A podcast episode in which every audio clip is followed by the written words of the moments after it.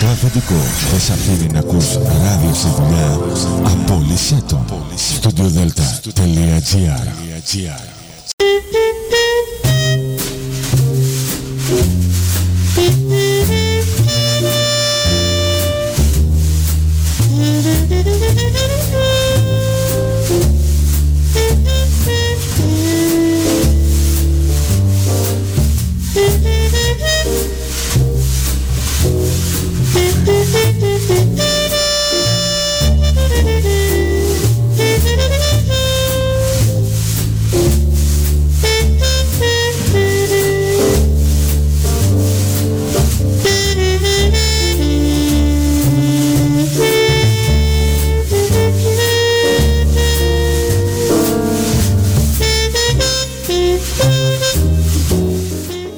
Καλησπέρα σας κυρίες και κύριοι. Είναι η εκπομπή «Άνθρωποι και Ιστορίες» με τη Γεωργία Αγγελή. Ζωντανά από το στούντιο Δέλτα, το ραδιόφωνο της καρδιάς μας.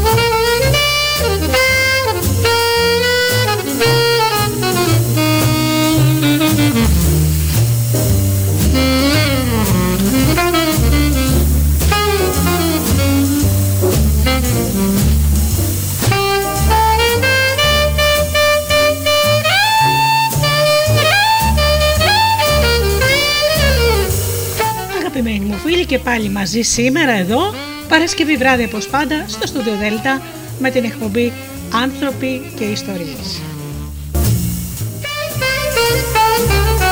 Στο μικρόφωνο η Γεωργία Αγγελή.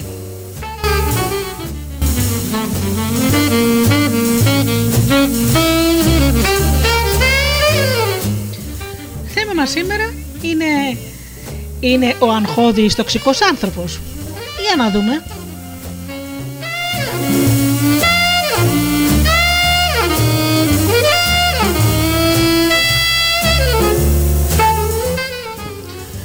Πρώτα όμως αγαπημένοι μου φίλοι να σας καλησπερίσω όλους εσάς που μας προτιμάτε πληκτρολογώντας www.studiodelta.gr και βρίσκεστε εδώ μαζί μας στη σελίδα του σταθμού.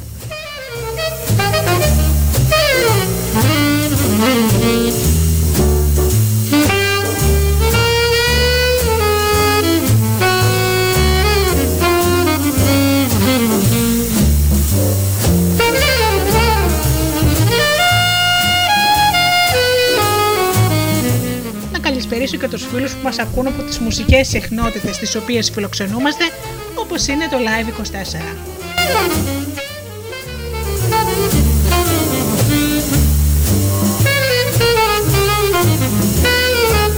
Και φυσικά να καλησπερίσω και τους φίλους που μας ακούν από κινητά και tablets.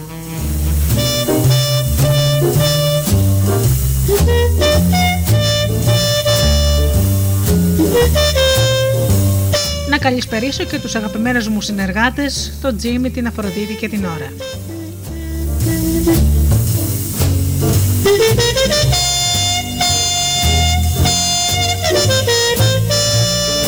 Ξεκινάμε με μουσική όπως πάντα και μετά από το τραόμορφο τραγούδι που θα σας βάλω θα ξεκινήσουμε τον τοξικό άνθρωπο, τον Αγχώδη.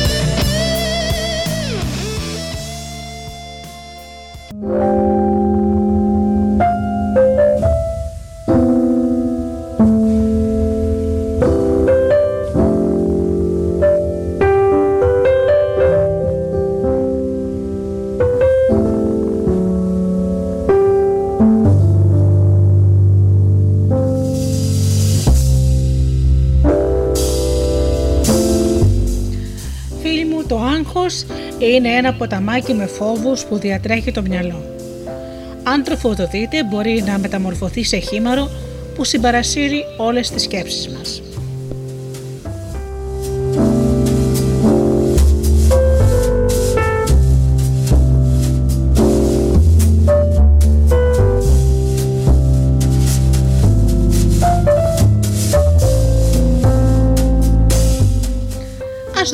Τις πεπιθήσεις του τοξικού αγχώδη τύπου.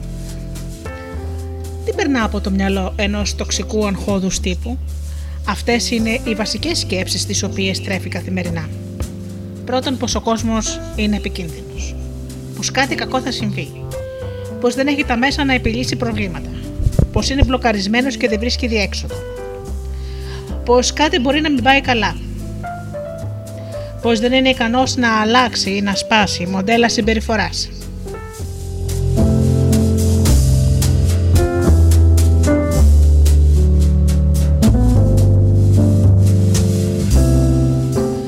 Τα άτομα που υποφέρουν από άγχος συνήθως κάνουν καταστροφικές σκέψεις και μεγαλοποιούν τους κινδύνους για το μέλλον. Γιατί; Γιατί φοβούνται να το αντιμετωπίσουν. Το σίγουρο είναι πως ό,τι αποφεύγουμε αποκτά υπερβολικές διαστάσεις, ενώ όλα όσα αντιμετωπίζουμε για να το επιλύσουμε έχουν τη σωστή διάσταση. Κάποιοι ερευνητές έκαναν ένα τεστ ευφυία σε δύο άντρες. Ο πρώτος φτάνει τη μέγιστη βαθμολογία, ο δεύτερος την ελάχιστη. Μόλις προσδιορίσουν την ευφυία του, του καθενός, τους θέτουν το εξής ερώτημα. Τι θα έκαναν αν περπατούσαν στο δάσος και εμφανιζόταν μια πεινασμένη αρκούδα. Ο έξυπνος κάνει υπολογισμούς και καταλήγει πως σε 17 δευτερόλεπτα η αρκούδα θα επιτίθετο. Ο άντρας που μάζεψε 0 βαθμούς στη μέτρηση της ευφυία αποφασίζει πως θα βγάλει τις μπότες και θα φορέσει παπούτσια. Χαμογελώντας, ο έξυπνος του λέει: Αγαπητέ, δεν μπορούμε να τρέξουμε γρηγορότερα από την αρκούδα. Και ο άλλος του απάντησε: Έτσι είναι, αλλά το μόνο που έχω να κάνω εγώ είναι να τρέξω γρηγορότερα από σένα. Ο άντρας με το χαμηλότερο δίκτυο ευφυία βρήκε τη λύση. Η έβρεση λύσης όχι μόνο χαλαρώνει το άγχος και διαλύει τις λανθασμένες πεπιθήσεις, αλλά μας προφυλάσσει από τις ξαφνικές κρίσεις ανησυχίας.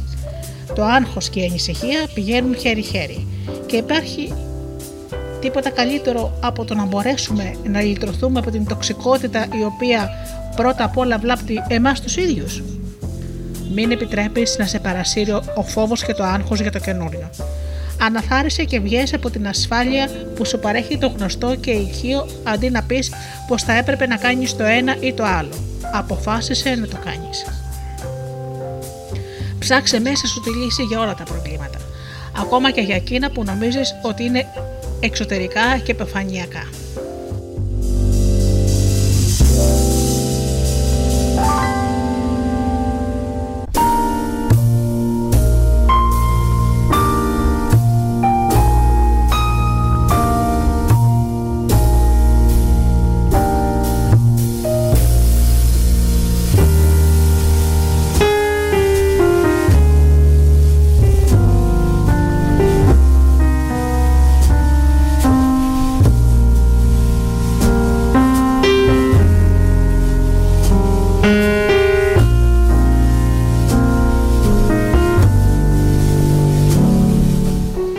Αλήθεια, τι είναι το άγχος; Το άγχος είναι ένα συνέστημα, μια αυτόματη αντίδραση που μας προετοιμάζει για να αντιμετωπίσουμε μια απειλή. Λειτουργεί ως συναγερμός, ως προειδοποίηση του οργανισμού μπροστά σε συγκεκριμένες καταστάσεις. Με την έννοια αυτή, το άγχος, όπως και ο φόβος, εκτελεί μια λειτουργία προσαρμογής που μας παρέχει τα εφόδια για να επιλύσουμε καταστάσεις. Την έχουμε ανάγκη για να ζήσουμε όπως χρειαζόμαστε και την πίεση του αίματος. Πάντα είναι ανάγκη να νιώθουμε λίγο άγχος. Υπάρχει το φυσιολογικό άγχος που έχει ο περισσότερος κόσμος. Είναι ανάλαφρο, διαχειρίσιμο και δεν επηρεάζει την καθημερινή ζωή ενός ανθρώπου. Για παράδειγμα, αν είσαι στο αεροδρόμιο και πίνεις καφέ και ξαφνικά συνειδητοποιείς ότι έχει περάσει η ώρα και το αεροπλάνο σου σε λίγο θα απογειωθεί, πετάγεσαι όρθιος και αρχίζεις να τρέχεις προς την έξοδο για τον έλεγχο σιδηρίων. Η αντίδραση αυτή είναι φυσιολογική και χρήσιμη.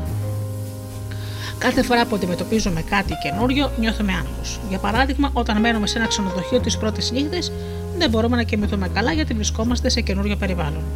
Το ίδιο συμβαίνει την πρώτη μέρα στην καινούργια δουλειά ή όταν γνωρίζουμε κάποιον για πρώτη φορά. Κάθε τι καινούριο ή άγνωστο προκαλεί άγχος και αυτό είναι κάτι απόλυτα φυσιολογικό. Α υποθέσουμε στη συνέχεια πως το αεροπλάνο αναχώρησε μία ώρα και εσύ πίνεις καφέ. Νιώθεις νευρικός, αφηρημένος και ανήσυχος. Το άγχος αυτό δεν είναι καλό ούτε ωφέλιμο. Μπορούμε να το συγκρίνουμε με το συνογερμό ενός αυτοκινήτου.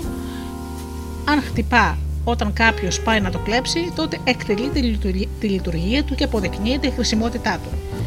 Αν όμως χτυπά όποτε να είναι, προφανώς δεν λειτουργεί σωστά. Το πρόβλημα δεν είναι ο συναγερμός, αλλά το πότε χτυπά. Και αν το κάνει, όταν δεν υπάρχει λόγος, τότε μιλάμε για τοξικό άγχος και όχι μόνο για σένα, αλλά για το περίγυρό σου, γιατί αρχίζουν και αυτοί να ανησυχούν χωρίς λόγο. Γι' αυτό ας ρυθμίσουμε τους συναγερμούς μας και ας απομακρυνθούμε από τους χρόνιους και τοξικούς αρχόντε τύπους. Α αναλύσουμε την ακόλουθη κατάσταση. Ένας άνθρωπος των σπηλαίων βρίσκεται μέσα στη σπηλιά του. Ξάφνα ακούει ένα ήχο έξω. Νιώθει φόβο και δεν τολμά να βγει να δει τι συμβαίνει. Ωστόσο, παραμένει σε επιφυλακή. Δεν σκέφτεται ούτε την τροφή, ούτε το σεξ, ούτε τίποτε άλλο.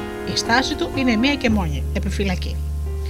Ο σπηλεάνθρωπο είναι αγχωμένος και αναρωτιέται: Να είναι κάποιο λιοντάρι, τι θα συμβεί αν βγω από τη σπηλιά μου; Οι πιθανότητες είναι τρεις.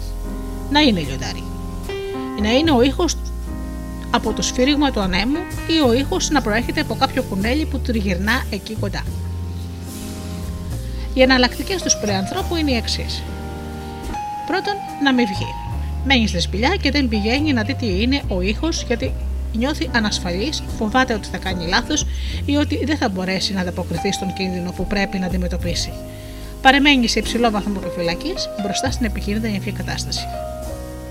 Δεύτερον, βγαίνει και επιβεβαιώνει πως ο ήχος προέρχεται από τον άνεμο ή από το πέρασμα ενός κουρελιού. Νιώθει ανακούφιση και σκέφτεται. Αυτό ήταν. Το πέρασα για λιοντάρι, αλλά έκανα λάθος. Το άγχος εξαφανίζεται αμέσως. Τρίτον, βγαίνει και βλέπει ένα λιοντάρι. Τι κάνει; Ξαναμπαίνει στη σπηλιά και σχεδιάζει πώς θα το σκοτώσει. Βγήκε από τη σπηλιά και αυτό τον βοήθησε να καταστρώσει ένα σχέδιο δράσης. Αυτός είναι ο σωστός τρόπος εξαφάνισης του άγχου. Βλέπω και αναλόγως αντιδρώ. Πώς επιλύει ο σπηλεάνθρωπο το δίλημά του, βγαίνοντας και βλέποντας τι ισχύει στην πραγματικότητα, αντιμετωπίζοντας το φόβο του. Αν ξαφνικά δεις πως ένα ύποπτο άτομο διασχίζει το δρόμο, παρεκκλίνεις από την πορεία σου για να το αποφύγεις. Αν όμως έχεις μαύρη ζώνη στο καράτε, δεν μπαίνει στον κόπο να αλλάξεις δρόμο γιατί διαθέτεις τα εφόδια για να το αντιμετωπίσεις σε περίπτωση που παρουσιαστεί ανάγκη. Με τον ίδιο τρόπο, ένα χρέος 10.000 ευρώ σου προκαλεί άγχος μόνο αν έχεις τα χρήματα να το ξοφλήσεις. Αν στο τραπεζικό σου λογαριασμό διαθέτεις 1 εκατομμύριο ευρώ, το εν λόγω χρέος δεν σου κάνει αίσθηση γιατί έχεις τα μέσα να το αντιμετωπίσεις. Η αποφυγή ενός ενδεχομένου προβλήματος τροφοδοτεί το άγχος. Όταν το αντιμετωπίζουμε, το άγχος εξαφανίζεται και παλασσόμαστε από αγχωτικά συναισθήματα. Χρησιμοποιώντας και πάλι τη μεταφορά του σπηλαίου ανθρώπου, ο τύπος αυτός τόλμησε. Βγήκε να δει ποιος ήταν και ο κίνδυνος διαπίστωσε ότι επρόκειτο για λιοντάρι. Ύστερα μπήκε στη σπηλιά για να σκεφτεί τι θα κάνει. Ο σπηλεάνθρωπο σκέφτεται να χρησιμοποιήσει ένα όπλο. Θα το χτυπήσω έτσι, θα του, θα του επιτεθώ από αυτή την πλευρά κτλ. Στοχάζεται διάφορες πιθανές λύσεις και μολονότι κάποιες θα αποτύχουν, αυτός θα προσπαθήσει. Ξάφνου ανακαλύπτει πως το όπλο είναι αποτελεσματικό. Με το βέλος του σκοτώνει το λιοντάρι. Το άγχος του έχει χαλαρώσει και έχει την ικανοποίηση να επινοήσει ένα όπλο για την επόμενη φορά που θα χρειαστεί να αντιμετωπίσει ένα λιοντάρι.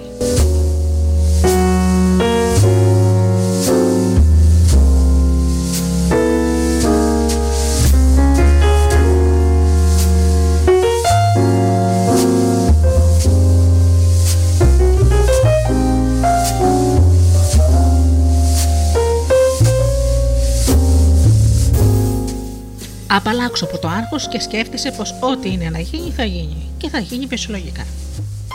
Είναι ανάγκη να αποφασίσουμε τον τρόπο με τον οποίο θα αντιμετωπίζουμε ένα πρόβλημα. Γιατί το άγχο μεγαλώνει όσο δεν κάνουμε τίποτα, όσο δεν αντιδρούμε. Αν δεν αντιμετωπίσουμε μια κατάσταση που χρήζει λύσεις, αποδεχόμαστε ότι πρόκειται για κάτι επιλυτικό. Είναι απαραίτητο να σκεφτούμε τι μπορούμε να κάνουμε. Το άγχο μπορεί να είναι φρικτό, αλλά ποτέ τρομερό. Το άγχο είναι ενοχλητικό, αλλά υποφερτό. Και ας δούμε και ένα άλλο παράδειγμα. Ένας πολιτής φοβάται ότι οι πελάτες του θα πάψουν να αγοράζουν τα προϊόντα λόγω του πληθωρισμού στη χώρα ή λόγω της κρίσης. Οι πελάτες μου θα μειωθούν. Τι μπορώ να κάνω, σκέφτεται. Τότε αποφασίζει τον τρόπο που θα το αντιμετωπίσει και συντάσσει μια λίστα με πιθανές στρατηγικές. Να βγει να ρωτήσει τους πελάτες αν συμφωνούν, να βελτιώσει το προϊόν του, να κάνει προσφορές, να μιλά με άλλους εμπόρους του κλάδου κτλ. κτλ. Επιπρόσθετα αναρωτιέται. Τι μπορώ να κάνω για να προσελκύσω νέους πελάτες; Ο εν λόγω πολιτής πολεμά το άγχος του αποτελεσματικά. Και ίσως να αναρωτιέσαι, τι θα συμβεί αν εξαντλήσω όλα τα μέσα; Πρέπει να γνωρίζεις πως αυτό δεν είναι αλήθεια. Κανείς δεν εξαντλεί όλα τα μέσα, γιατί τα μέσα είναι άπειρα όπως το σύμπαν.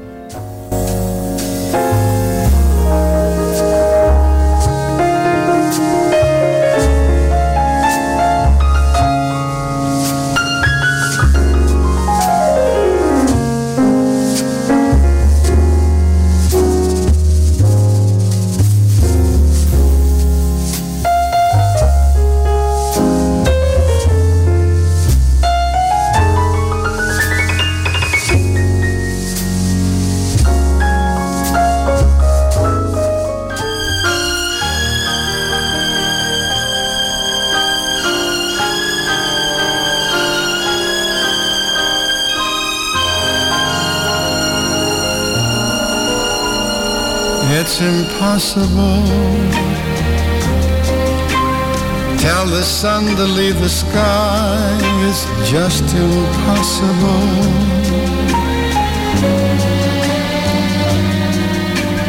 It's impossible. Ask a baby not to cry. It's just impossible. Can I hold you closer to me and not feel you going through me? Split the second that I never think of you. Oh, how impossible.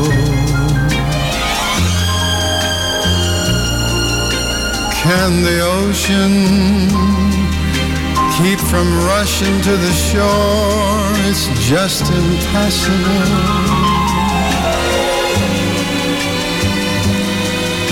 If I had you,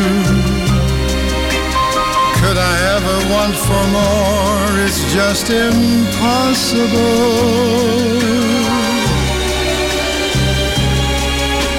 And tomorrow, should you ask me for the world, somehow I'd get it. I would sell my very soul and not regret it. For to live without your love, it's just impossible.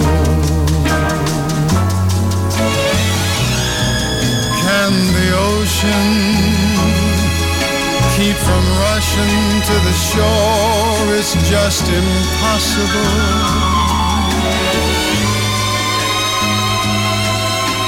If I had you, could I ever want for more? It's just impossible.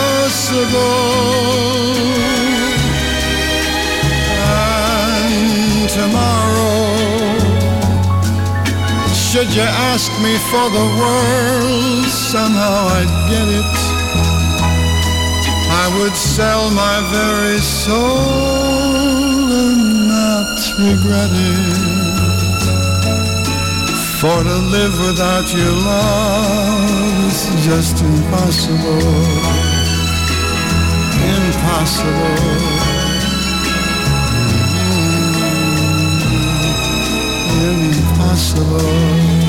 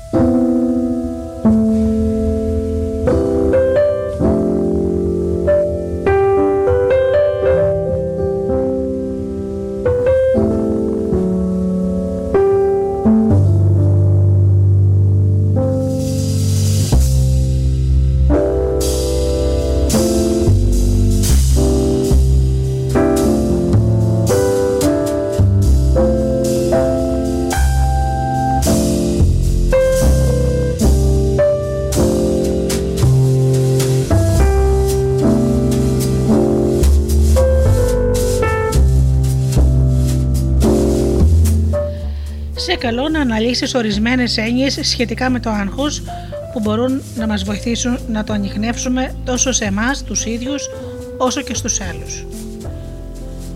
Το άγχος μπροστά σε μια καινούργια κατάσταση.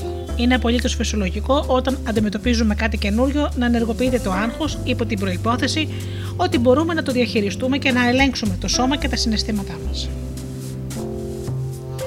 Το άγχος μπροστά σε ένα επικείμενο γεγονός.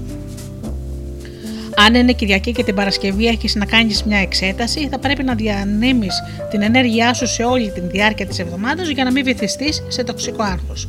Αυτό κάνουν οι αθλητές πριν από τον επόμενο αγώνα τους.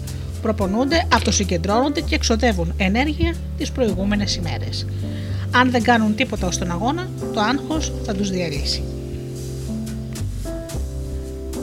Το άγχος μπροστά σε μια αρνητική κατάσταση. Σε αντίθεση με ό,τι σκεφτόμαστε συχνά, σε περιπτώσεις όπως είναι η ασθένεια ή η εγχείρηση ενός αγαπημένου προσώπου, υπάρχουν πράγματα που μπορούμε να κάνουμε για να ελέγξουμε το άγχος και να αποφύγουμε να αρρωστήσουμε κι εμείς.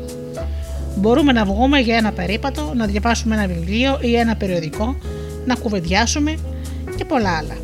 Πάντα υπάρχει κάτι που μπορούμε να κάνουμε. Πρέπει να ξοδέψουμε το άγχος σε άλλες δραστηριότητες ώστε να μπορέσουμε να αντιμετωπίσουμε την κατάσταση που μας προκαλεί ταραχή.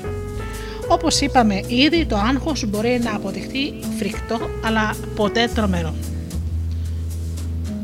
Το άγχος μπροστά στις αντιφάσεις.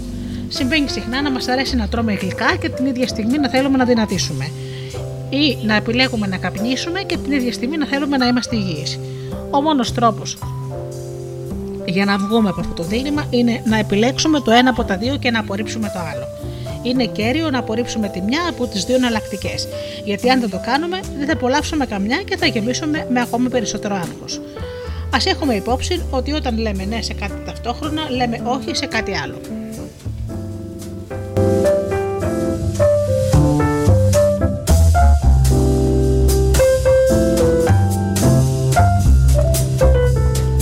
Το άγχος μπροστά στην αβεβαιότητα. Ο Στίβεν Χέις μας προτείνει σχετικά αν φανταστούμε πως έχουμε ένα λιονταράκι. Όταν βρυχάτε το δίνουμε κρέας και έτσι το ερεμούμε αμέσως. Όμως αρχίζει και πάλι να βρυχάτε. Του ξαναδίνουμε κρέας και χορταίνουμε την πείνα του. Κάθε μέρα ακολουθούμε τη συγκεκριμένη ρουτίνα. Ώσπου περνά ο καιρός και το λιονταράκι μεγαλώνει και γίνεται λιοντάρι. Πλέον είναι αδύνατο να το δαμάσουμε. Μόνο αν πάψουμε να του δίνουμε κρέας μπορούμε να εμποδίσουμε την ανάπτυξή του και την εξέλιξή του σε αδάμαστο λιοντάρι. Κατά ανάλογο τρόπο, δεν μπορούμε να απαντάμε σε όλες τις υποθετικές ερωτήσεις του άγχους τις οποίες γεννάει το μυαλό μας. Πρέπει να βάλουμε φρένο σε αυτή την οικο... οικοτολογία. Δεν υπάρχουν έξυπνες απαντήσεις σε ερωτήσεις που δεν έχουν απάντηση. Το άγχος και η αδρεναλίνη. Ορισμένα άτομα έλκονται από την αδρεναλίνη που παράγουν κάποιες σχέσεις. Α υποθέσουμε ότι ένας νεαρός έχει άγχος γιατί θέλει να κλείσει ραντεβού με ένα κορίτσι. Αν της μιλήσει και εκείνη απαντήσει καταβατικά, η αδρεναλίνη συνδέεται με ένα θετικό αποτέλεσμα.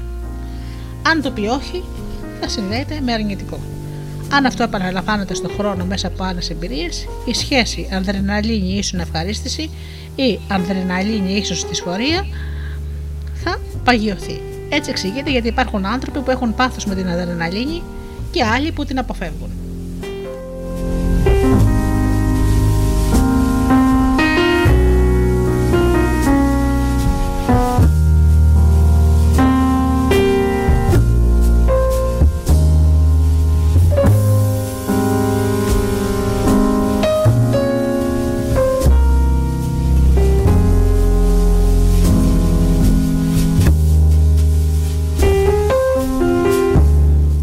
Η απουσία μου δημιουργεί άγχος. Υπάρχουν άτομα στα οποία η απουσία προκαλεί άγχος. Δεν μπορούν να μείνουν μόνα και τότε ανάβουν την τηλεόραση, το ραδιόφωνο ή τηλεφωνούν σε κάποιον για να τους κάνει συντροφιά. Τα σπίτια τους μοιάζουν με ξενοδοχεία γιατί είναι γεμάτα κόσμο. Το σιωπηλό αίτημα αυτών των ανθρώπων είναι: Μη με αφήνεις, μη φεύγεις και πάντα διαμαρτύρονται. Δεν μου τηλεφώνησες, δεν ήρθες, δεν με χαιρέτησες. Αποφεύγουν καταστάσεις στι οποίες πρέπει να μείνουν μόνοι έχουν ανάγκη να τους συνοδέψει κάποιος, γιατί μόνοι δεν μπορούν. Είναι άνδρε και γυναίκες που δεν μπορούν να μείνουν χωρίς σύντροφο, γιατί πάντα έχουν ανάγκη από κάποιον.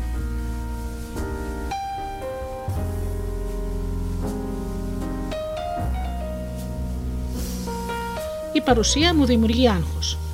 Ενώ σε κάποια άτομα είναι η απουσία που προκαλεί άγχος, σε άλλα συμβαίνει το τελώς αντίθετο.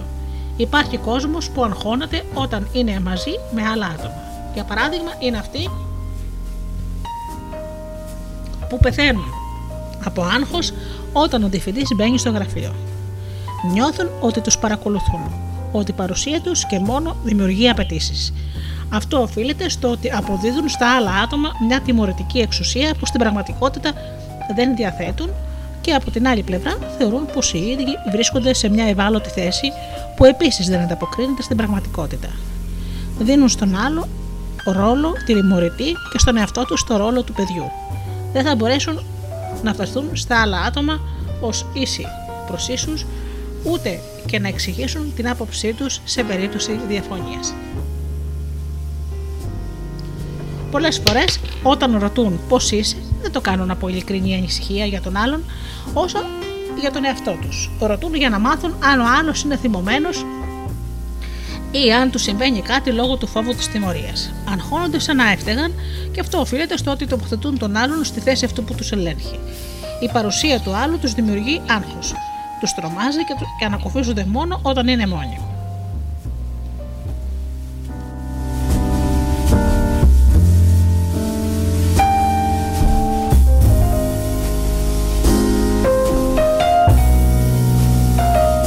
Υπάρχει προ... προσκόλληση, υπάρχει και άγχος. Πολλά άτομα που νιώθουν παντοδύναμα μέσω αντικειμένων είναι προσκολλημένα σε αυτά. Τα ακούμε να λένε: Αυτό είναι το αυτοκίνητό μου και δεν το αγγίζει κανένας άλλος. Αυτή είναι η καρέκλα μου και δεν τη χρησιμοποιεί άλλος κανείς. Και κάτι παρόμοιο συμβαίνει με τα χρήματα. Για παράδειγμα, όταν ο σύζυγος δίνει λεφτά στη γυναίκα του, αλλά δεν της λέει που ξαβγάζει. Με αυτόν τον τρόπο διασφαλίζει την φαινομενική αυτονομία του μέσω της εξάρτησης από το συγκεκριμένο υλικό αγαθό. Είναι ανάγκη όμως να γνωρίζουμε πως η αυτονομία δίνει ελευθερία. Γι' αυτό δεν πρέπει να αποκτούμε συναισθηματικές σχέσεις με τα αντικείμενα. Άλλο παράδειγμα. Η προσκόλληση σε ένα μεταγιόν. Το άτομο αποδίδει στο μεταγιόν μαγικές δυνάμεις και έτσι κατορθώνει να περιορίσει το άγχος του. Με αυτόν τον τρόπο, ένας φοιτητής που αφιέρωσε ημέρες ολόκληρες στην προετοιμασία για μια εξέταση, αντί να εμπιστευτεί τον εαυτό του και τη σκληρή μελέτη του, κάθε φορά το γούρι του για να μην αγχωθεί και πιστεύει ότι έτσι θα περάσει τις εξετάσεις. Είμαι προσχολημένο σε αντικείμενα. Είναι φυσιολογικό να εκνευριζόμαστε αν, για παράδειγμα, μας γρατσουνίσουν το αυτοκίνητο. Αλλά δεν υποφέρουμε κιόλας. Κατά ανάλογο τρόπο, είναι φυσιολογικό να θυμώνουμε όταν χάνουμε χρήματα, αλλά όχι να υποφέρουμε γι' αυτό. Υπάρχουν άτομα που στην κυριολεξία υποφέρουν κάθε φορά που κάποιος γρατσουνά το αυτοκίνητό τους. Αν μπορέσεις να αποχωριστείς ένα αντικείμενο, το κατέχεις. Αν δεν μπορείς το, τότε, το αντικείμενο κατέχει εσένα.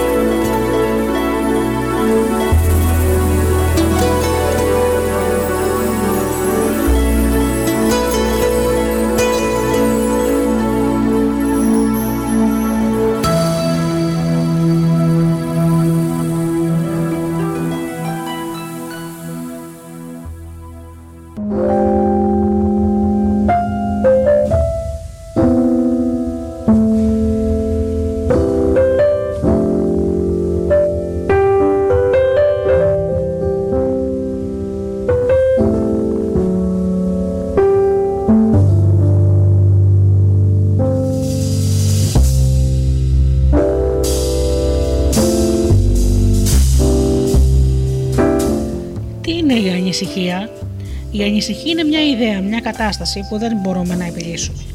Προκαλεί φυσιολογικό άγχος που με τη σειρά του μας παροτρύνει να αναζητήσουμε τη λύση. Όταν επιχειρούμε να επιλύσουμε αυτή την ανησυχία, το πρόβλημα δεν τα καταφέρνουμε. Το φυσιολογικό άγχος μεταμορφώνεται σε παθολογικό άγχος ή σε θλίψη. Και αυτά είναι μερικά από τα συμπτώματα που εμφανίζονται όταν δεν μπορούμε να απαλλαγούμε από την ανησυχία. Πρώτον, γενικευμένο άγχος. Νευρικότητα, απομόνωση, ταραχή, εκνευρισμός, αρνητικότητα. Απόγνωση, υπερκριτική στάση, περιορισμός της επιθυμίας, δυσκολία αυτοσυγκέντρωσης, αϊπνία, μυϊκή ένταση, κόπους στις αλάδες, αύξηση καρδιακής συχνότητας, δύσπνοια, δυσπεψία ή εντερικά προβλήματα. Όλα αυτά αποτελούν σημάδια ότι έχουμε καθυλωθεί σε ένα σημείο γιατί αντιμετωπίζουμε προβλήματα που δεν έχουμε καταφέρει να λύσουμε. Φαντάσου ότι μόλις βγαίνεις από το σπίτι σου, βλέπεις ένα μεθυσμένο να περπατά προς το μέρος σου. Εκείνη τη στιγμή αρχίζεις να αγχώνεσαι. Αμέσως κυριεύεσαι από ανησυχία. Και αν ο μεθυσμένος με ληστέψει, τι θα κάνω, Να φύγω προς την κατεύθυνση την αντίθετη, Να καπεράσω απέναντι, να φωνάξω βοήθεια, Να τον καλέσω για ένα ποτήρι κρασί και να γίνουμε φίλοι; Επιλέγεις τα γρήγορα και αντιδράς, λύνοντας την κατάσταση και εξαλείφοντας το άγχος. Αν όμως δεν ξέρεις τι να κάνεις και παγώσεις, το άγχος γίνεται υπερβολικό. Η νευρικότητα θα προκαλέσει ταχυκαρδία και θα μπορέσεις τότε να νιώσεις πόνους στο στήθος. Αυτό ακριβώς είναι το παθολογικό άγχος που προκαλεί η νευρικότητα και η νευρικότητα είναι περισσότερο σωματική και το άγχος περισσότερο πνευματικό. Η καταστροφή που τόσο σε ανησυχεί συχνά αποδεικνύεται λιγότερο φρικτή από, από ό,τι φανταζόσουν.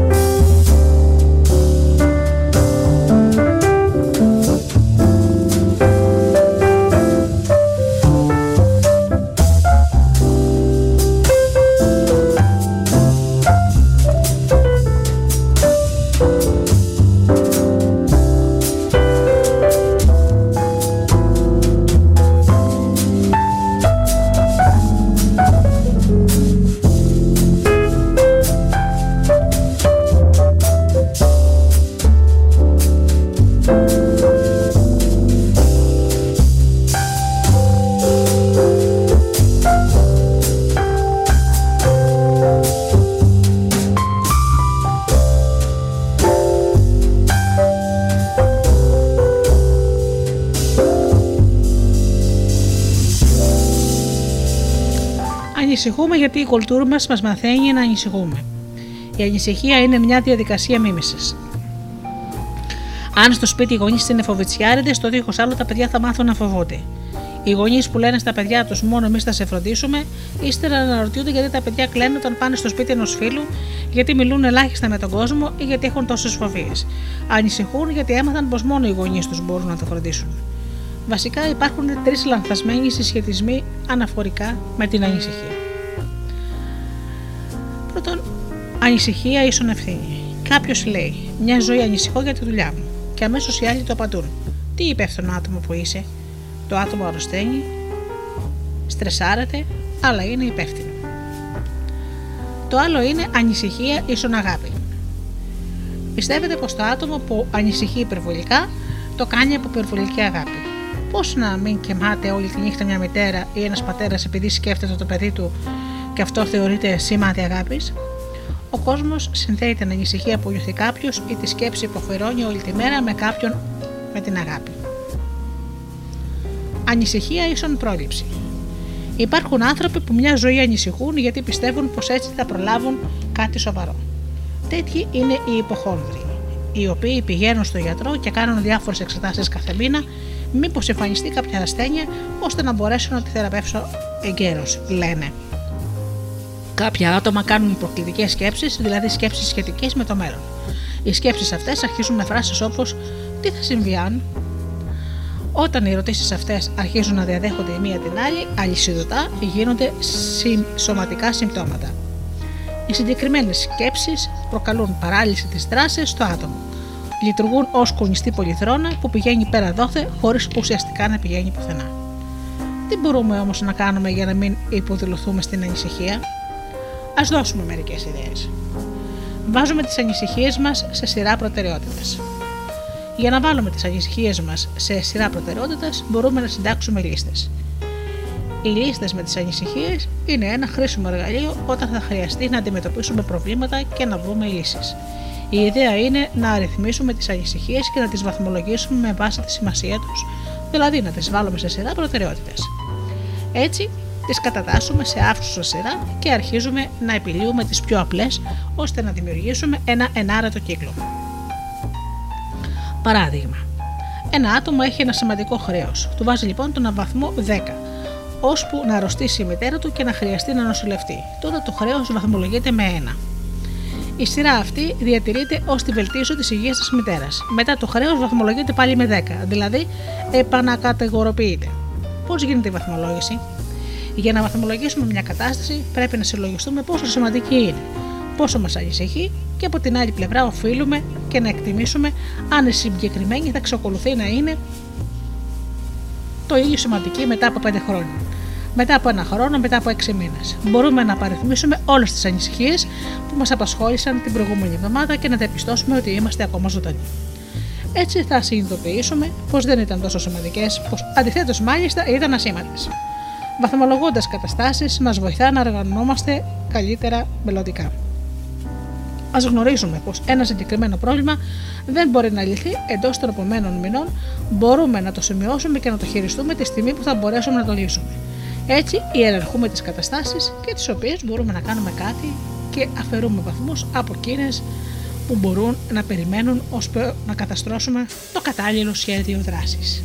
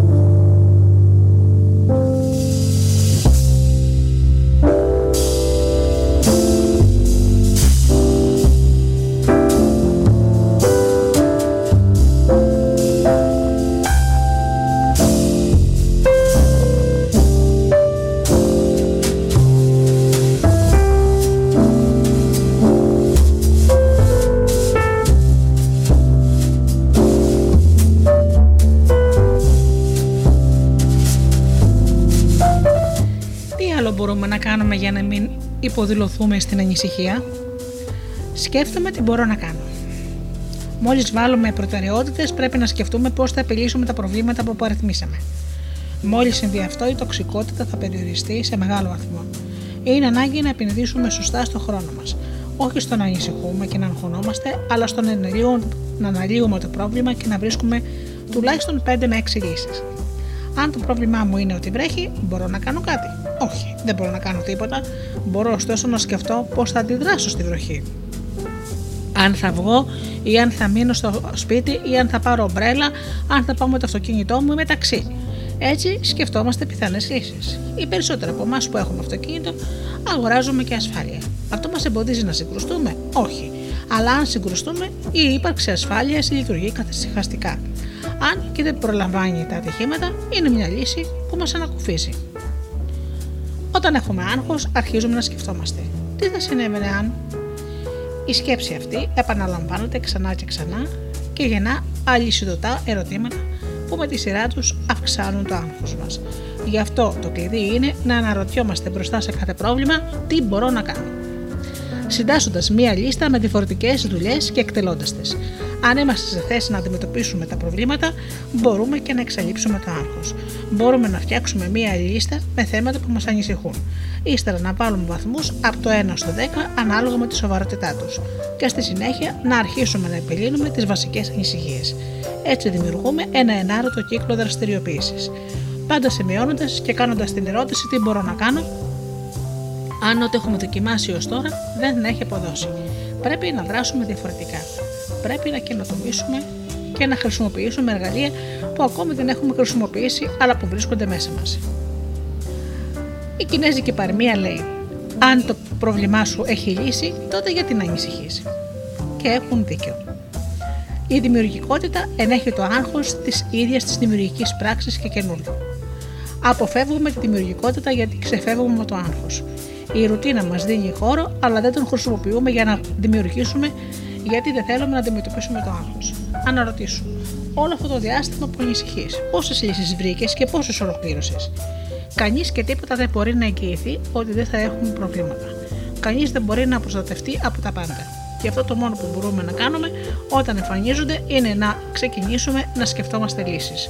Για τον λόγο αυτό είναι πολύ χρήσιμο να σημειώνουμε ιδέες που μας έρχονται, να τις καταγράφουμε και να μην περνάμε όλη τη μέρα ασχολούμενοι με αυτές. Σε ένα από τα βιβλία του, ο Μάξ Λουκάδο αφηγείται την ιστορία ενός άντρα που ανησυχούσε τόσο που αποφάσισε να προσλάβει κάποιον για να ανησυχεί για λογαριασμό του. Κάποιος ανταποκρίθηκε με μισθό 200.000 δολάρια το χρόνο. Αφού σκέφτηκε τη δουλειά, το πρώτο πράγμα που ρώτησε το αφεντικό του ήταν: Πώς θα βρείτε 200.000 δολάρια το χρόνο για να με πληρώσετε, και εκείνος το απάντησε: Στο εξής, αυτό πρέπει να απασχολεί εσένα. Ξεκινάμε λοιπόν κάνοντας διάκριση ανάμεσα στο άβολο και στο δρομερό, ανάμεσα σε ένα εμπόδιο και σε ένα πραγματικό πρόβλημα. Αν είσαι αγχώδης ή ζεις με κάποιον που είναι και αυτό το άγχος σε επηρεάζει σε- με τρόπο τοξικό, πρέπει να αναγνωρίσεις ότι είτε άντρας είσαι είτε γυναίκα, γεννήθηκες ελεύθερος. Η σωματική, συναισθηματική, πνευματική και ψυχική ελευθερία είναι δικαίωμά σου και βρίσκεται μέσα σου. Εσύ και μόνο εσύ μπορείς να αποφασίσεις τι θα σκέφτεσαι, πώς θα νιώθεις μια δεδομένη στιγμή και να ξεχωρίσεις αν αυτό που άλλο σου μεταδίδει είναι πραγματικό ή φανταστικό και αν αξίζει τον κόπο να χάνεις τον χρόνο σου με αυτό το θέμα. Να επικεντρώνεσαι πάντα στα θετικά. Να μάθεις να χαλαρώνεις και να ζεις το παρόν κάθε στιγμή, ξέροντας πως για κάθε πρόβλημα υπάρχουν πάντα περισσότερες από μία λύση. Απαλλάξου από κάθε άγχος.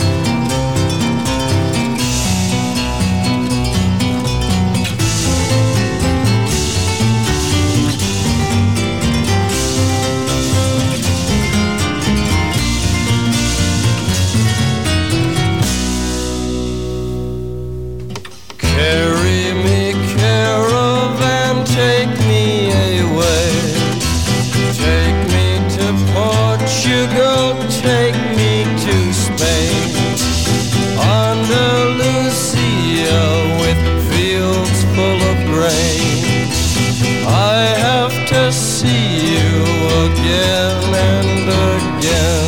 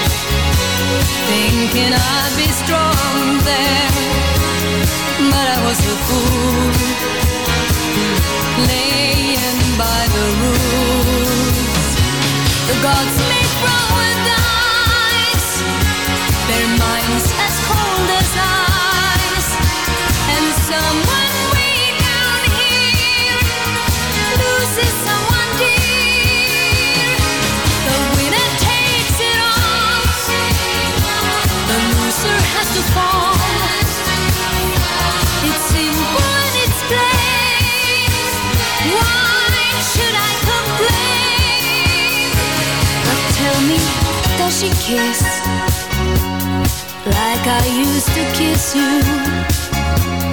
Does it feel the same when she calls your name?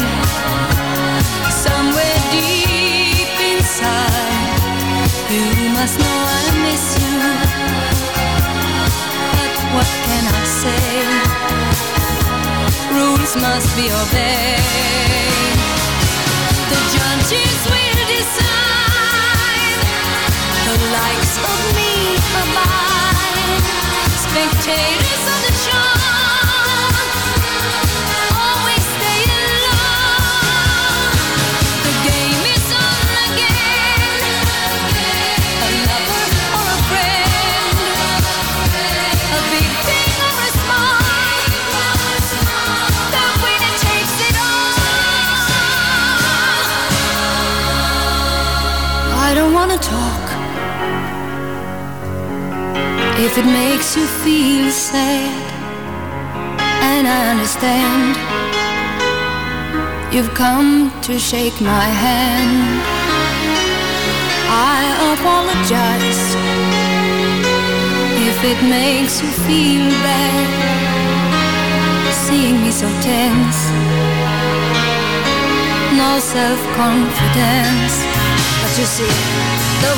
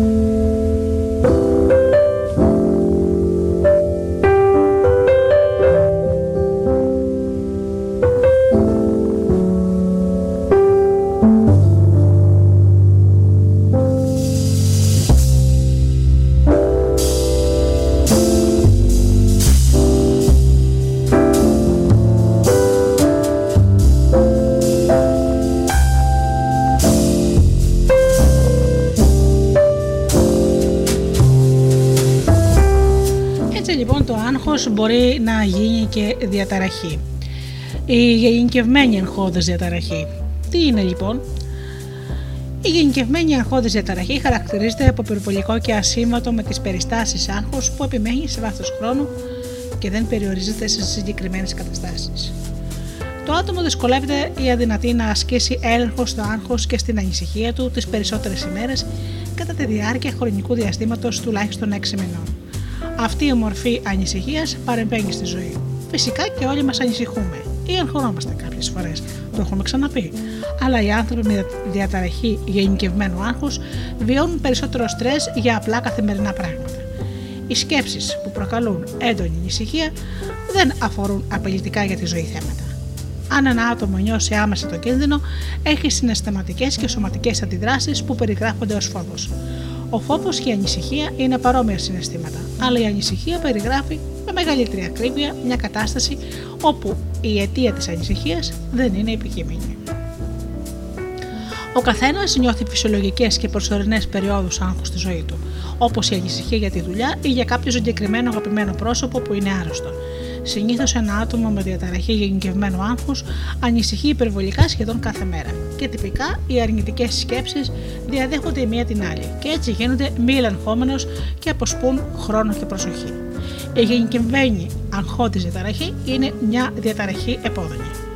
Όταν ένα άτομο με γενικευμένη αγχώδη διαταραχή κάνει πολλές ανήσυχες σκέψεις που δεν μπορεί να ελέγξει στη διάρκεια της ημέρας, τότε πραγματικά η ζωή είναι πολύ δύσκολη γι' αυτό. Η αιτία της ανησυχίας μπορεί να μην σχετίζεται με την επόμενη που διαδέχεται. Για παράδειγμα, ένας άντρας με διαταραχή γενικευμένο άγχος ίσως να ανησυχεί ότι κάποιος που γνωρίζει είναι σε κίνδυνο και να σκέφτεται συνεχώς ότι μπορεί να χαλάσει το αυτοκίνητό του και αγχώνεται για εργασίες που πρέπει να ολοκληρώσει.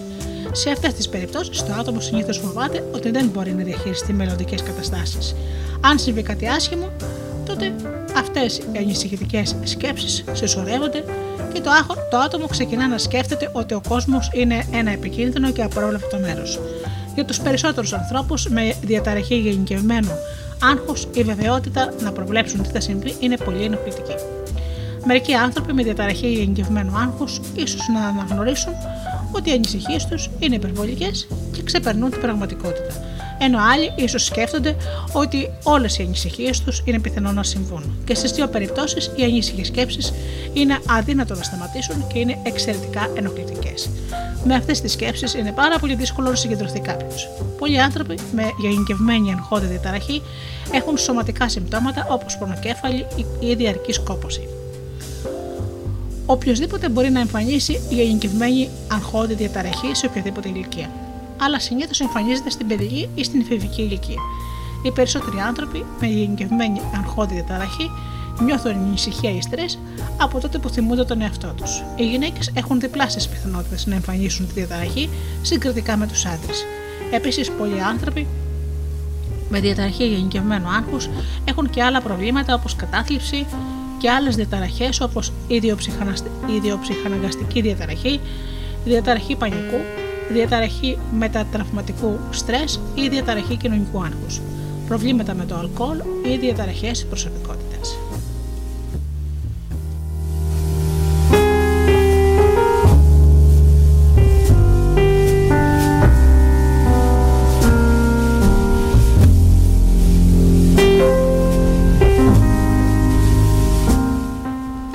Ποιες είναι οι αιτίες όμως της γενικευμένης αρχόντος διαταραχής, η αιτία της αυτής της διαταραχής δεν είναι γνωστή.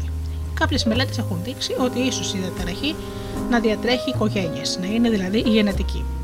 Κάποια προβλήματα όπως ο υπερθυριοειδισμός μπορεί να προκαλέσουν συμπτώματα γενικευμένου άγχους και κάποια φάρμακα μπορούν επίσης να προκαλέσουν ανησυχία και στρες ή να επιδεινώνουν το άγχος σας όπως οι αμφεταμίνες ή η υπερβολική καφεΐνη. Παράνομες ουσίες όπως η κοκαίνη μπορούν να προκαλέσουν αυτά τα συμπτώματα. Χρειάζεται όμως να απευθυνθεί αυτός ο άνθρωπος σε γιατρό για οποιαδήποτε φαρμακευτική αγωγή. Η γενικευμένη αρχόδε διαταραχή σχετίζεται και με άλλα προβλήματα υγείας. Πολλές μελέτες έχουν δείξει ότι είναι εξίσου σοβαρή με την κατάθλιψη.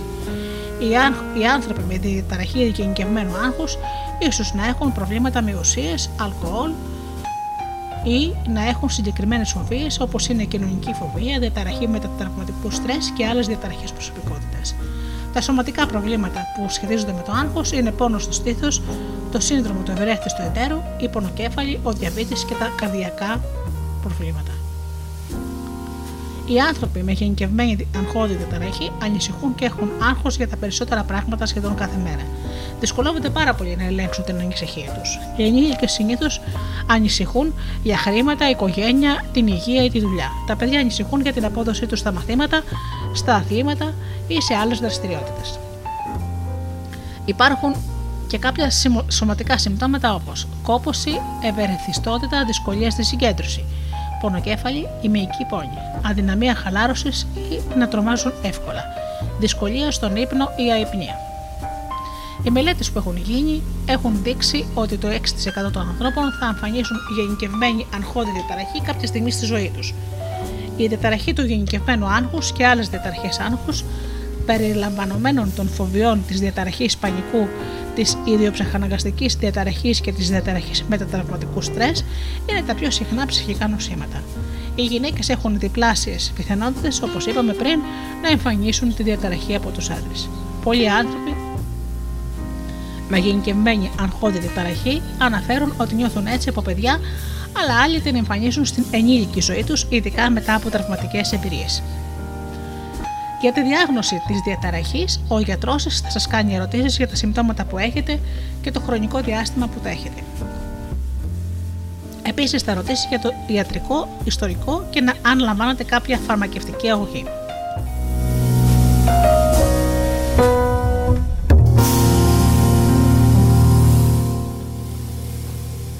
Αυτές οι πληροφορίες θα βοηθήσουν τον γιατρό να κατανοήσει αν υπάρχει και κάποια άλλη υποκείμενη νόσος.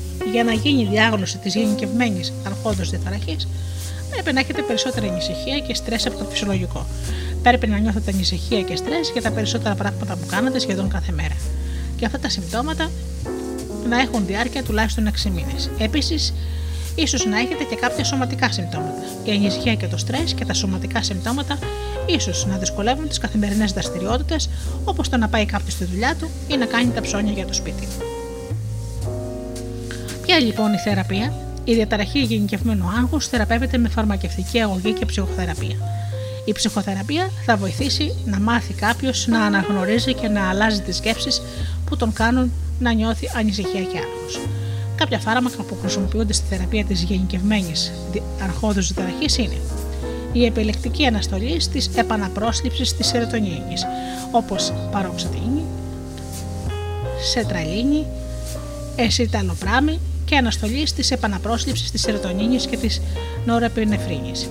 Αυτά είναι τα πιο συνηθισμένα φάρμακα για τη θεραπεία της γενικευμένης διαταραχής άγχους και συνήθως χρειάζονται μερικές εβδομάδες για να αρχίσουν να λειτουργούν. Μερικά φάρμακα λειτουργούν καλύτερα για κάποιους ανθρώπους από ότι για άλλους. Συζητήστε με τον γιατρό πώς λειτουργεί για εσάς το κάθε φάρμακο, εάν και εφόσον πάσχετε από, αυτήν την γένκη, από αυτή τη διαταραχή.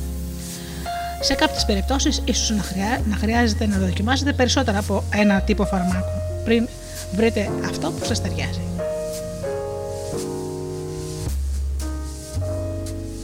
Δυστυχώς υπάρχουν πολλοί άνθρωποι που δεν ζητούν βοήθεια για τις διαταραχές άγχους.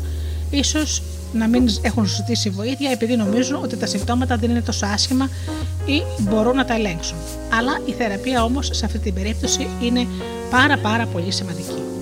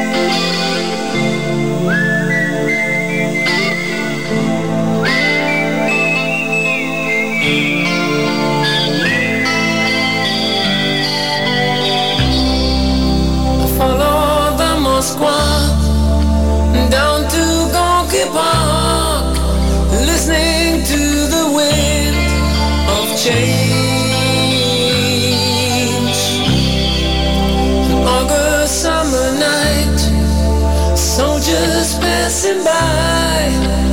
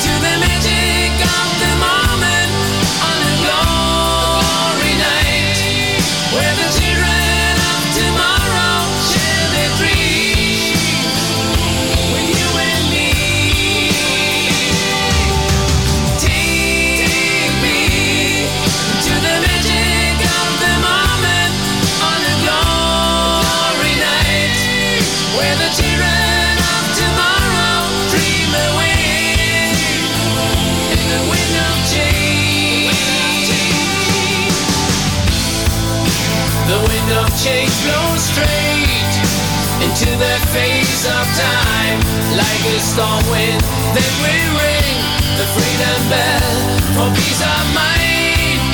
Playing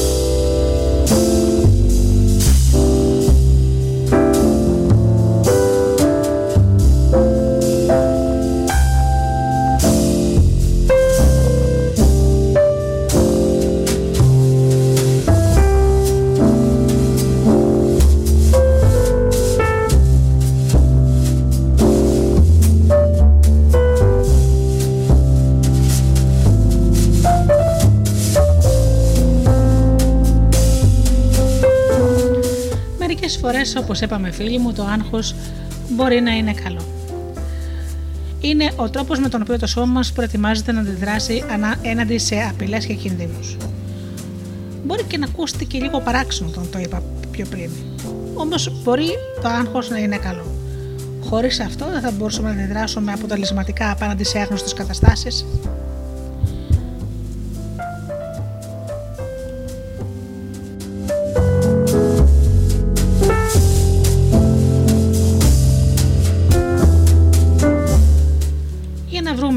Βρούμε από πού ξεκίνησε λοιπόν το άγχος στον άνθρωπο πρέπει να κάνουμε ένα ταξίδι στο χρόνο πολλά, πολλές χιλιάδες χρόνια πριν.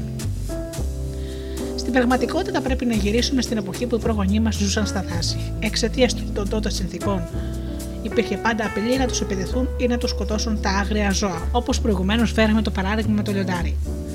Προφανώς κάτω από τέτοιες συνθήκες χρειαζόταν κάποιο τρόπο για να μπορέσουν να αντιδράσουν και να επιζήσουν. Έπρεπε να βρεθεί κάποιος τρόπος για να μπορούν να διαισθάνονται το κίνδυνο και να ενεργούν με τον καλύτερο τρόπο. Είτε να σκοτώσουν το ζώο, ή να τρέξουν για να γλιτώσουν. Αυτό λοιπόν που χρειαζόταν ήταν το άγχος. Το άγχος βοηθούσε τους προγόνους μας για να αντιμετωπίσουν τους κινδύνους. Προετοίμασε το σώμα τους για δράση. Χωρίς αυτό, ίσως να μην είχαν επιζήσει. Ευτυχώς οι κίνδυνοι που αντιμετωπίζουμε σήμερα δεν είναι οι ίδιοι. Υπάρχουν ελάχιστες πιθανότητες να βρεθούμε απέναντι σε άγρια ζώα. Παρόλο όμως που δεν έχουμε τα ίδια προβλήματα με τους προγόνου μας, το σώμα μας δεν έχει αλλάξει από τότε. Ακόμα έχουμε τα ίδια συναισθήματα και βιώνουμε άγχος. Τα προβλήματά μας μπορεί να είναι διαφορετικά, αλλά ακόμα και σήμερα είναι καλό να βιώνουμε κάποιο άγχος, ιδιαίτερα σε καινούριες καταστάσεις. Το λίγο άγχος μπορεί να είναι χρήσιμο. Πρέπει, μπορεί να μας βοηθήσει να έχουμε την απαραίτητη διέγερση για να ενεργήσουμε με τον καλύτερο δυνατό τρόπο. Για παράδειγμα, έχουμε ακούσει πολλές φορές μαθητές να έχουν άγχος λίγο πριν τις εξετάσεις, τους ηθοποιούς πριν από μια παράσταση, τους αθλητές πριν από κάποιο αγώνα κλπ. Για όλους αυτούς τους ανθρώπους, το λίγο άγχο είναι απαραίτητο για να έχουν τη μέγιστη δυνατή απόδοση. Κάποιοι άνθρωποι έχουν άγχος σε καταστάσεις που δεν είναι απειλητικέ, όπως παραδείγματος χάρη στο σπίτι ή στα ψώνια. Άλλοι βιώνουν υπερβολικό άγχος και μπορούν να δραστηριοποιηθούν κανονικά. Σε αυτή την περίπτωση, το υπερβολικό άγχος εμποδίζει την καθημερινή μας ζωή. Αν ξαναγυρίσουμε για λίγο στους προγόνους μας, είδαμε ότι αυτοί είχαν να αντιμετωπίσουν διαφορετικές απειλές από τις δικές μας. Λόγω της φύσης εκείνων των απειλών, έπρεπε να βιώσουν μεγαλύτερο άγχος. Το σώμα μας, που δεν διαφέρει από το δικό τους, μπορεί να βιώσει μεγάλο άγχος. Αλλά αυτό δεν είναι απαραίτητο στις συνθήκες που επικρατούν σήμερα, μάλιστα όταν αυτό συμβαίνει δεν είναι καθόλου χρήσιμο. Εάν έχουμε πολύ άγχος σε καταστάσεις που δεν είναι απειλητικές για τη ζωή μας ή σε κάποιες συγκεκριμένες καταστάσεις, τότε είναι πολύ πιθανόν το άγχος να είναι ένα σοβαρό πρόβλημα. Αντί να μας βοηθά, μπορεί να είναι πολύ ενισχυτικά. Όπως είπαμε, το άγχος επηρεάζει και το σώμα μας. Να αναφέρουμε άλλη μια φορά τη δυσκολία στην αναπνοή, ταχυπαλμίες, υδρότα, ζελάδα, ξερό στόμα, πόνι μειών, πονοκέφαλος, το σύνδρομο του ευερέθιστου εντέρου, ανορεξία, αδυναμία συγκέντρωσης, δυσκολίες στον ύπνο και έλλειψη ενδιαφέροντος για το σεξ. Τα παραπάνω λοιπόν σίγουρα δεν είναι μια ολοκληρωμένη λίστα, υπάρχουν και άλλα. Μπορεί να αναγνωρίσεις και μερικά πράγματα που ίσως έχουν συμβεί σε σένα ή σε κάποιον δικό σου άνθρωπο. Πολλά άτομα αναγνωρίζουν πως κάποια συμπτώματα επαναλαμβάνονται συνέχεια. Πολύ σπάνια κάποιο άτομο βιώνει όλα τα παραπάνω συμπτώματα. Πολλά από αυτά τα συμπτώματα μπορεί να εμφανιστούν και από άλλες αιτίες, πέρα από το άγχος. Για παράδειγμα, όταν έχεις γρήπη. Όταν ο παθολόγος επιμένει πως δεν υπάρχει κάποια οργανική αιτία, τότε το πρόβλημά σου είναι το άγχος και πρέπει να επισκεφθεί ψυχολόγο. Δεν θα πρέπει ποτέ να αποδίδεις τα οποιαδήποτε οργανικά συμπτώματα στο άγχος από μόνος σου χωρίς πρώτα να έχεις συμβουλευτεί γιατρό. Όταν το άγχος διαρκεί πάρα πολύ καιρό σε κάποιο άτομο, τότε είναι πιθανό να σκεφτεί πως έχει κάποια σοβαρή ψυχιατρική ή παθολογική ασθένεια. Αυτό όμως δεν είναι αλήθεια, τα συμπτώματα μπορεί να είναι δυσάρεστα, αλλά σίγουρα δεν είναι επικίνδυνα. Κανένας δεν έχει πεθάνει από άγχος και μόνο. Τα συμπτώματα που έχεις μπορεί να σε φοβήσουν, αλλά δεν σημαίνουν ότι είσαι σοβαρά άρρωστος, δεν σημαίνουν ότι θα καταρρεύσεις ή θα πάθεις καρδιακή προσβολή και σίγουρα δεν σημαίνουν πως θα τρελαθείς. Είναι σίγουρο πως κάποια στιγμή τα συμπτώματα θα απομακρυνθούν και ίσως μειωθούν. Να θυμάσαι πως όλοι μας βιώνουμε άγχο. Απλά εσύ έχεις λίγο περισσότερο σε κάποιες περιπτώσεις. Κάποια άτομα μπορούν να θυμηθούν την πρώτη φορά που εμφανίστηκε το άγχος στη ζωή τους. Μπορούν να θυμηθείς και εσύ και όλοι μας την πρώτη φορά που νιώσαμε άγχος. Συχνά όμως είναι δύσκολο να πει κανείς πότε ακριβώς εμφανίστηκε το άγχος του για πρώτη φορά. Συνήθως είναι δυσκολότερο να πει κανείς τους λόγους για τους οποίους εμφανίστηκε. Ακόμα και αν είναι σε θέση κάποιος να προσδιορίσει τις αιτίες, είναι δύσκολο να εξηγήσει για ποιο λόγο το άγχος εμφανίζεται συνέχεια. Τι είναι αυτό που το προκαλεί τα συμπτώματα συνέχεια. Είναι αλήθεια πως αυτό που διατηρεί το άγχος είναι μια σειρά από φαύλους κύκλους που έχουν σχέση με τον τρόπο της σκέψης. Ένας μεγάλος βαθμός ανησυχίας και πλήθος αρνητικών συναισθημάτων κάνουν το άτομο να σκέφτεται συνέχεια τα προβλήματα που αντιμετωπίζει, το ίδιο το άγχος, καθώς επίσης την αυτοπεποίθησή του, τον κόσμο γύρω του και τη ζωή του γενικότερα. Πιο παλιά, το άγχος αντιμετωπιζόταν περισσότερο με φαρμακολογία, αλλά η συνήθεια και η εξάρτηση που συνοδεύει τη φαρμακολογία έκαναν αυτό το είδος της θεραπείας λιγότερο επιθυμητές. Άλλες θεραπείες είναι περισσότερο αποτελεσματικές στην αντιμετώπιση των συμπτωμάτων του άγχους. Συγκριτικές μελέτες έδειξαν πως η αποτελεσματική μέθοδος σήμερα είναι η γνωσιακή συμπεριφοριστική. Αυτή η προσέγγιση βασίζεται σε μια σειρά από τεχνικές που καθιερώθηκαν από επιστημονικές και κλινικές μελέτες τα τελευταία 30 χρόνια. Με αυτή τη μέθοδο, ε, εσύ και ο θεραπευτής που θα δουλέψετε μαζί θα πετύχετε το στόχο σας. Θα μάθεις καινούριου τρόπους σκέψης και συμπεριφοράς που είναι περισσότερο ρεαλιστικοί, αποφεύγοντας τις παλιές μη ρεαλιστικές συνήθειες. Θα μάθεις για τη φύση του άγχου, πώς αυτό εκδηλώνεται για σένα, πώς το καταπολεμά. Τεχνικές θα σε βοηθήσουν να αισθάνεσαι λιγότερη ένταση και περισσότερο θάρρος όταν αντιμετωπίζεις καταστάσεις τις οποίες δεν νιώθεις άνετα. Η αρχή της θεραπείας δεν είναι η δύναμη της θετικής σκέψης. Με τη θεραπεία δεν μαθαίνουμε μόνο πώ να είμαστε θετικοί, αλλά αποκτούμε την ικανότητα να αντιμετωπίζουμε τόσο τις καταστάσεις που δεν μπορούσαμε να αντιμετωπίσουμε πιο πριν, όσο και τις πιθανές άσχημες καταστάσεις στο μέλλον.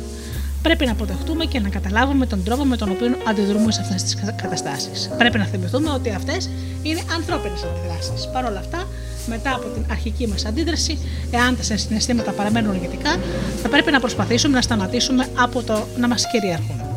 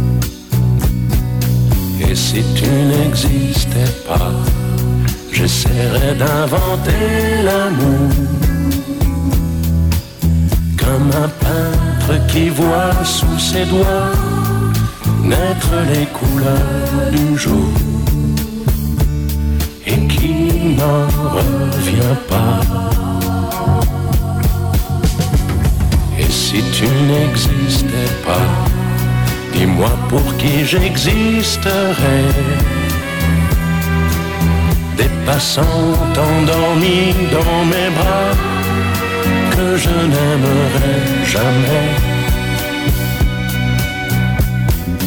Et si tu n'existais pas, je ne serais qu'un point de plus. Dans ce monde qui vient et qui va, je me sentirais perdu j'aurais besoin de toi.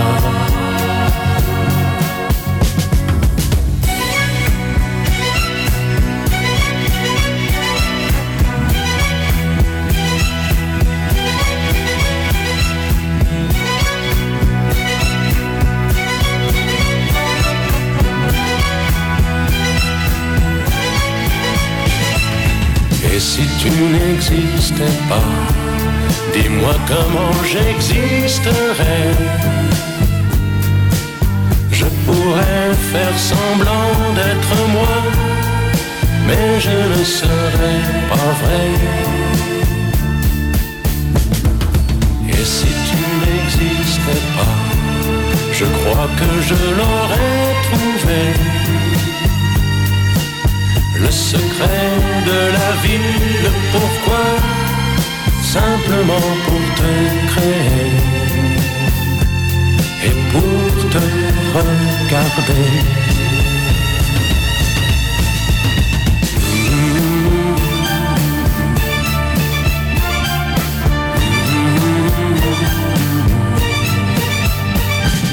Et si tu n'existais pas, dis-moi pourquoi j'existerais. Pour traîner dans un monde sans toi, sans espoir et sans regret. Et si tu n'existais pas, j'essaierais d'inventer l'amour.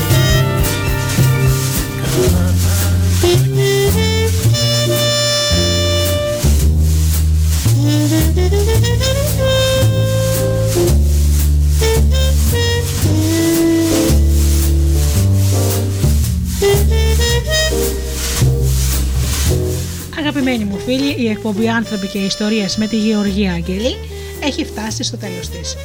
Σας ευχαριστώ θερμά για αυτές τις δύο ώρες που ήμασταν εδώ μαζί στο Studio Delta.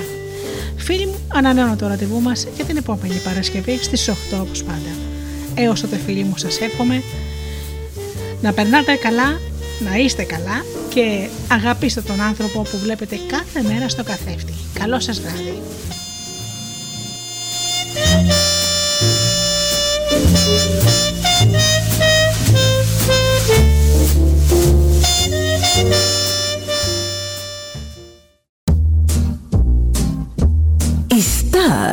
Προσπαθούν να είναι προσγειωμένοι.